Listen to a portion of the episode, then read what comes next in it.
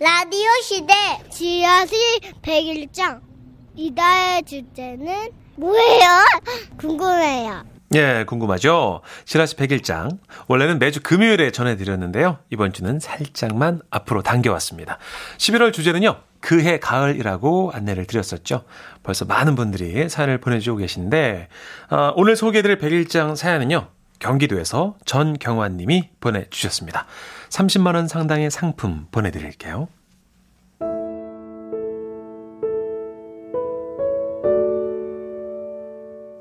제목, 쓰러진 별을 세우던 날. 몇 년 전 가을, 비가 몹시 내리던 날이었다. 전화가 왔다. 아버지셨다. 아이고 이 큰일 났다 큰일 났어 아이고 이제 나는 어떻게 사냐 어 이 벼가 다 부, 어, 저이 쓰러져 불었어 술을 드셨는지 친정아버지 목소리에는 힘이 없었다.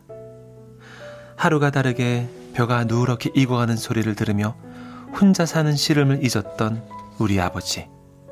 그런데 그해 또다시 태풍이 온 것이다. 수화기를 통해 들려오는 한숨 소리가 내내 귓전을 파고들어 다음날 새벽 친정으로 향했다. 식사도 못하고 걱정만 하셨는지 볼이 움푹 들어간 아버지 얼굴은 근심이 가득했다. 별을 세우러 왔다는 말에 아버지는 말씀하셨다. 아이고 세우기는 저 그 많은 걸 어떻게 세우냐 못한다 못해 저거 다 망한 거야 아버지는 포기한 듯 그렇게 말씀하셨다. 하지만 나는 어그적 아구적 아버지의 장화를 신고 논으로 나갔다. 폭탄을 맞은 듯 힘없이 누워있는 벼들. 마치 시름에 젖은 아버지의 모습 같았다. 가 하지 마 이제 다 틀렸다 다 틀렸어 눈도렁에 주저앉은 아버지의 뺨에 주름을 따라서 눈물이 흘렀다. 어머니만 살아계셨어도 저렇게 힘들어하진 않으실 텐데. 5년 전 친정어머니가 돌아가시고 갑작스레 혼자 되신 아버지는 여러모로 희망의 끈을 놓은 듯 했다. 더군다나 70평생을 부엌에 한번 들어가 본 적 없는 아버지가 밥을 하고 빨래를 하다가 어떤 날은 부엌에서 밥을 지으며 서러움에 눈물을 흘려 밥을 굶기도 하셨단다. 다행히 아버지가 밥을 굽는 날이 많다는 것을 눈치챈 앞집 아주머니가 슬그머니 반찬을 부엌에 두고 가셨고 또 어떤 할머니는 술 좋아하는 아버지를 위해서 속풀이 해장국을 끓여다 주셨단다. 덕분에 아버지는 끼니를 거르는 날이 별로 없게 되었다.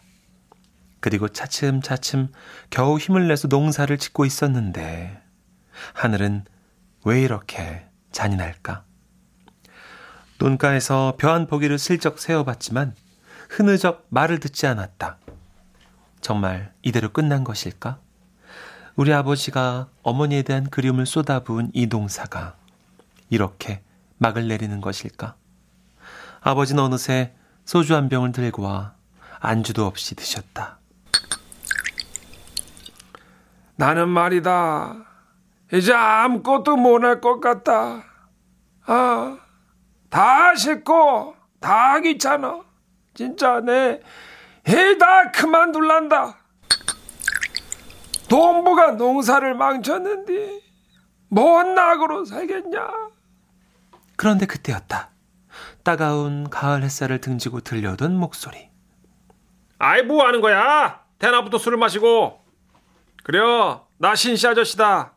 오랜만이지? 여기 저 준이네 할아버지도 오다가 만났어. 아, 다들 와요, 와요.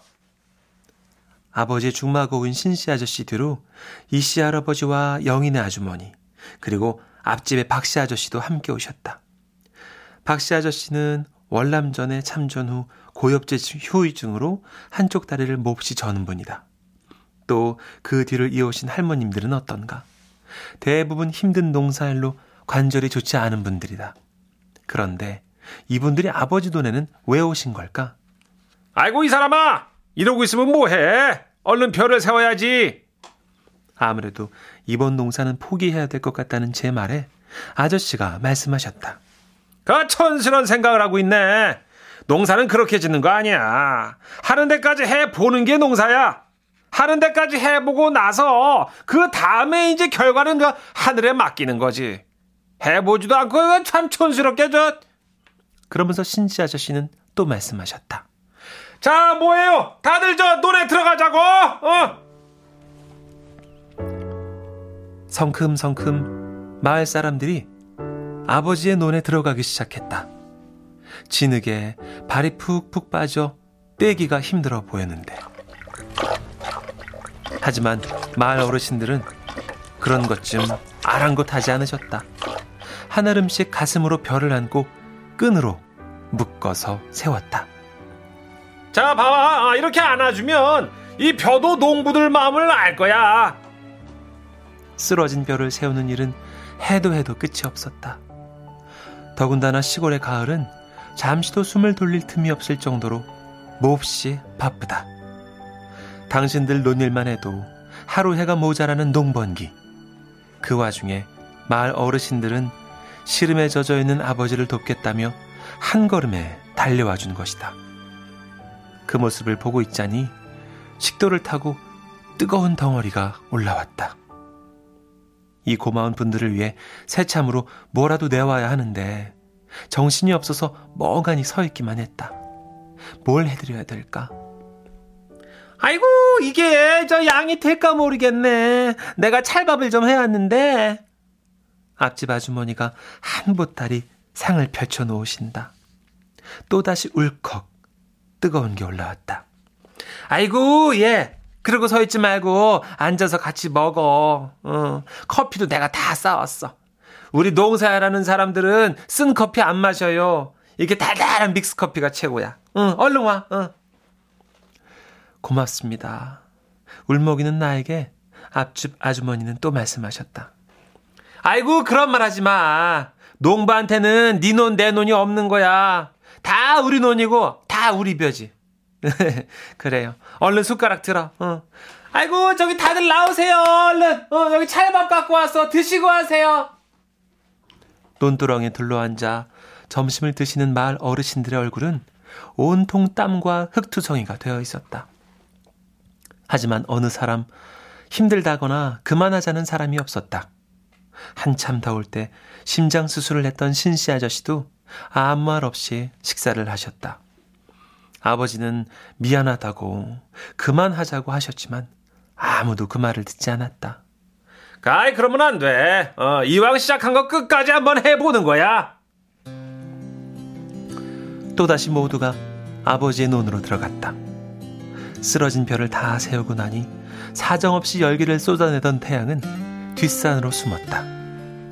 벼는 어느새 꼿꼿하게 허리를 펴고 있었다. 아버지는 논두렁에 앉아 또 한 번 그렁그렁한 눈물을 보이셨다. 집으로 걸어가는 마을 사람들을 향해 아버지가 소리치셨다.